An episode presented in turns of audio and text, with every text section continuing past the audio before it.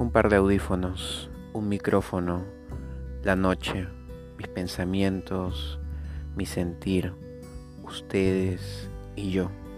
Esa es la fórmula, esa es la fórmula de cada episodio, esa es la fórmula para transmitir.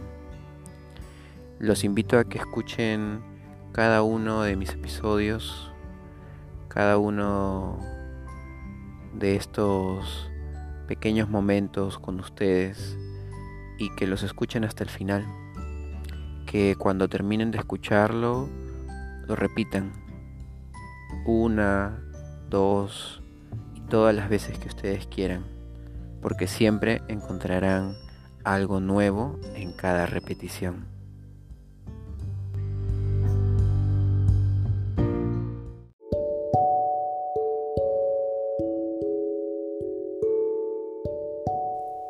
Hoy desperté con un número en la cabeza. Era el 3 que empezaba a rondar mis pensamientos. Tardé poco en entender que el 3 ha sido siempre el número de unión en mi familia. Aquellos días en los que dormía en una misma cama con mis padres y éramos tres, así como hoy que somos tres, ahora con mi mamá y mi hermano.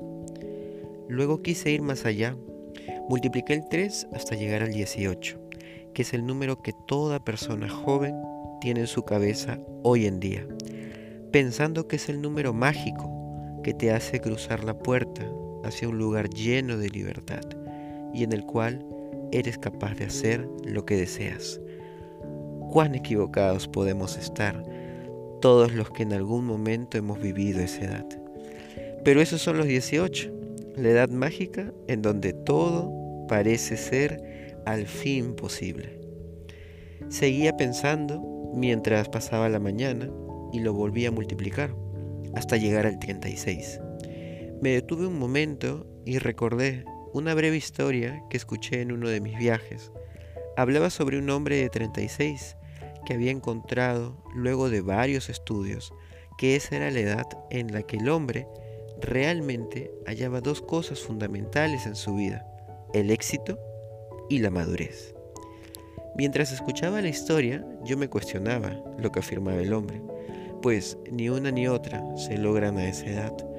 Yo creo que son parte de una búsqueda que nos va acercando más a ellas, rozándolas y muchas veces viviendo temporalmente a un escalón de ellas pero que no se logran alcanzar, sino hasta después de mucho caminar. Llegó la tarde y mi nuevo número apareció, un 72, que me hizo pensar en las canas, en las cicatrices del tiempo y de las vivencias que quedan grabadas en la piel. No le tengo miedo a que el tiempo pase, porque sé que llegará el día en el que yo viva esa edad y me encuentre en un espejo sonriendo mientras navego por mis recuerdos y decisiones que me llevaron hasta ese momento, unos 72, sin arrepentimientos y aceptando que todo lo que hice o dejé de hacer me construyeron.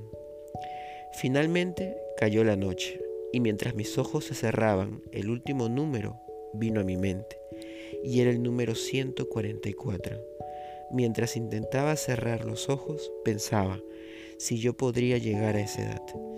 Realmente sí me gustaría llegar para seguir aportando, ver el mundo, ver en qué se convierte, bailar aún con el más mínimo movimiento, escuchar y sentir danza en mi cuerpo y en el de otros. Ojalá los 144 lleguen y con ellos mi danza siga tan sabia y sincera pero con el ímpetu de mis tres, tan humilde como a mis nueve, tan ágil como a mis dieciocho, tan valiente como a mis treinta y seis, y tan verdadera como a mis setenta y dos.